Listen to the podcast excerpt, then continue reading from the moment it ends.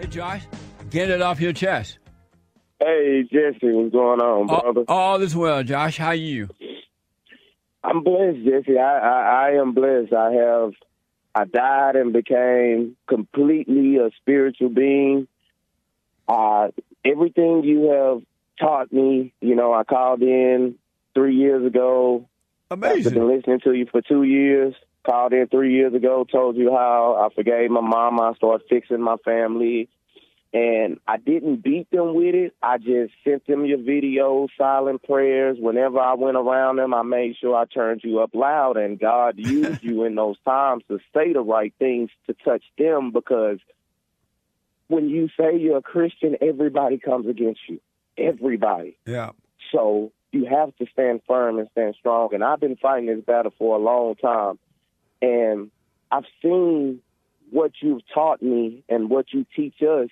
It's still coming to fruition. And, you know, people don't understand. And just like I explained to my kids, you know, picture it as if you saw blue clouds spread open from the sky, and all of a sudden in a blue flame, 20, 30 horses came out the sky with lightning bolts flying and flashing, and just the ease feeling that you have standing there looking at it, and it takes your breath away. On April 1st, 2 days ago, I woke up with my wife dead next to me. She's 33 years old. She had a massive panic attack and had a heart attack in her sleep due to stress, stressing about the corona, stressing, looking at the news, hoping the kids don't get sick, me going out, having to work, because I'm telling her, hey, you know, like, we trust God. We have to believe in God. That's the only way things come. We have to believe in God and just trust God. Yeah. So I started praying over her more, praying. And that night, she woke up at 2:45. She was her heart was racing. So I'm thinking, like, you know, she done kind of scared me with this corona crap. So I'm like, damn, is this corona? Do you need me? She's like, no. It's like one of my panic attacks. My chest is beating real fast because she's thinking about the corona. And I'm like, babe, you can't do it. But I know how my wife is. That's why I do so much in the household with the kids, baths, helping with homework to relieve the stress off her, to where I can get her spiritually where she needs to be. Right. But I told her, you know, like, you're gonna suffer and die if we don't get this. And she went back to sleep. I calmed her down, went back to sleep, woke up at 3:45. Same thing. I prayed over. I told her, get up this time. I said, put your hands over your head, take deep breaths. I calmed her down. I prayed over her mind, body, soul, and spirit. I cleansed her. I say, we remove it. I say, I calmed my wife down. The next morning, I woke up at 7:30, went to go. I thought she was rocking my baby, because I thought she fell asleep rocking the baby to sleep, because her hand was on my daughter's playpen, because our three kids sleep with us. The rest of them sleep downstairs because I got three babies. So I went to use the bathroom, went to touch. I say, man, I'm going to sneak out of here because we remodeling the house, and she's always nagging at me. So I was like, you know what?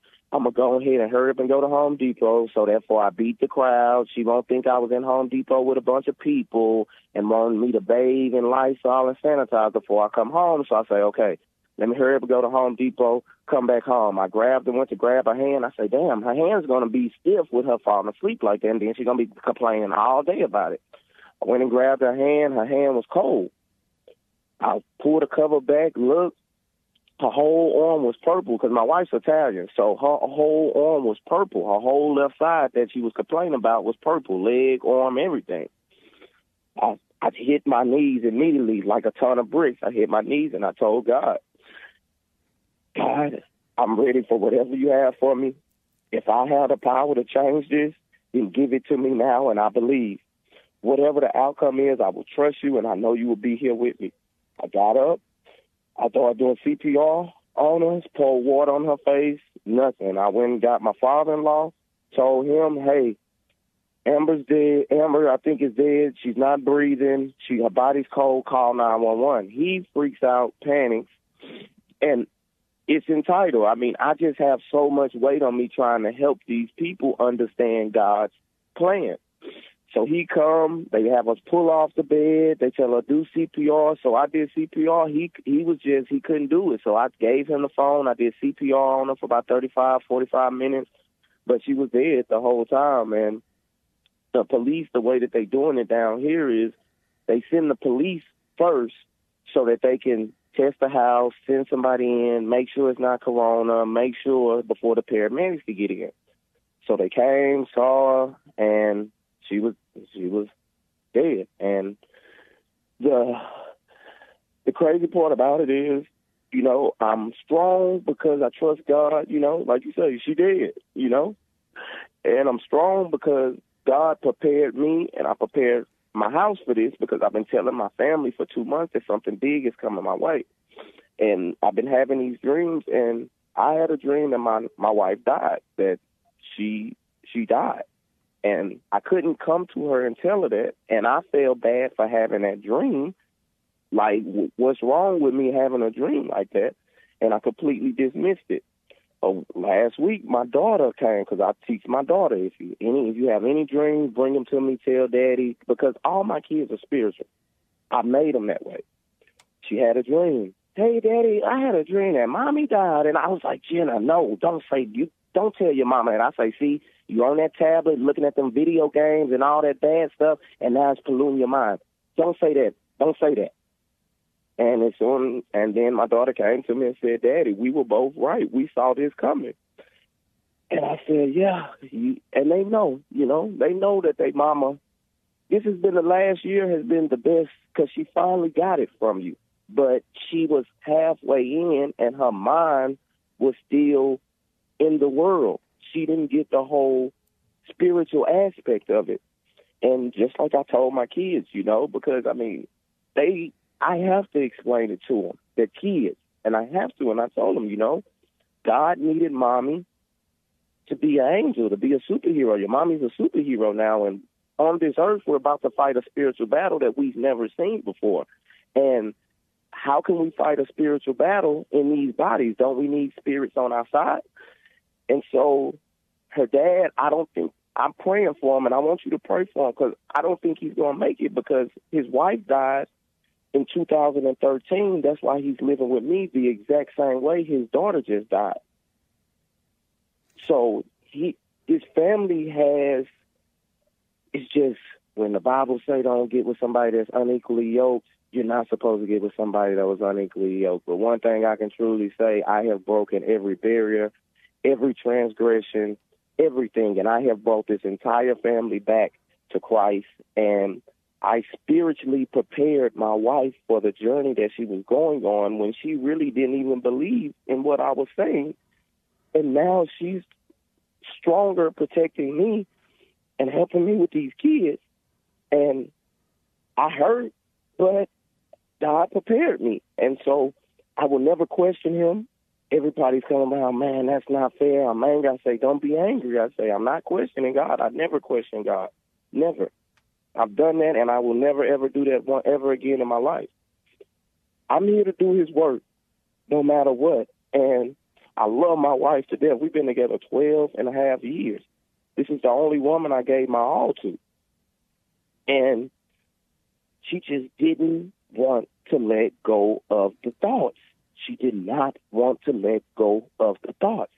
I would rub her back. I would console her. I would call her 5-6 times a day saying a prayer. I send her scriptures.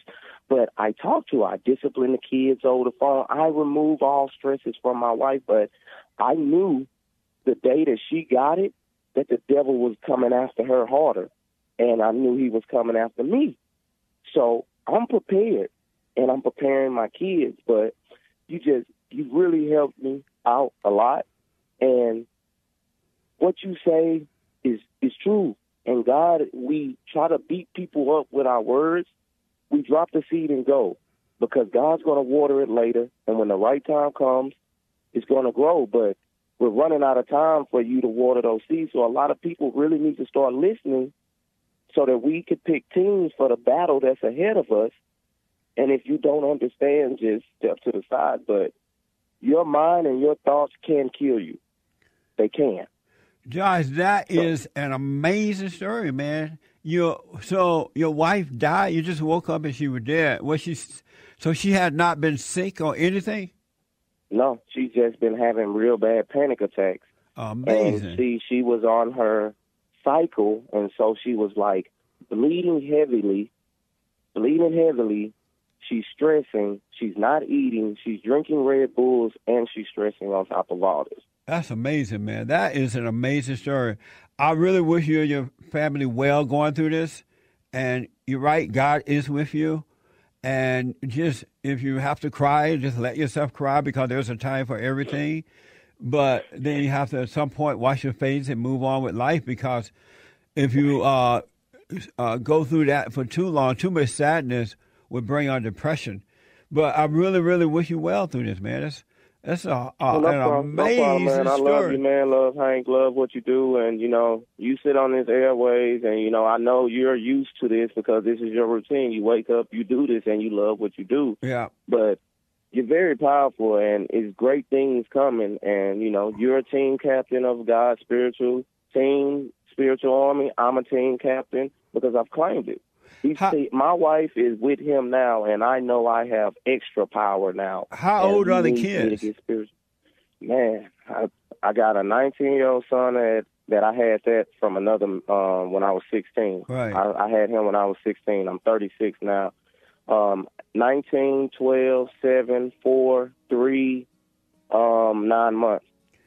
That's an amazing story, Josh. I really wish you well, man.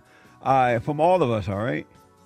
I love you, man, and I love all y'all, man, and I love your audience and your chat, and I'll stay in contact. Yeah, make sure you do, man. I will. I will. That silent prayer, though, yes, truly helped me and my daughter. Right on. Yes, sir. Thank you, man. Love y'all. Love you, too, man. Thank you. That's an amazing story. Mind-blowing story. Can you imagine? I got to take a break. Another hour to go. When I come back, we'll move more calls. I wish you well, Josh. You and your family. Amazing story.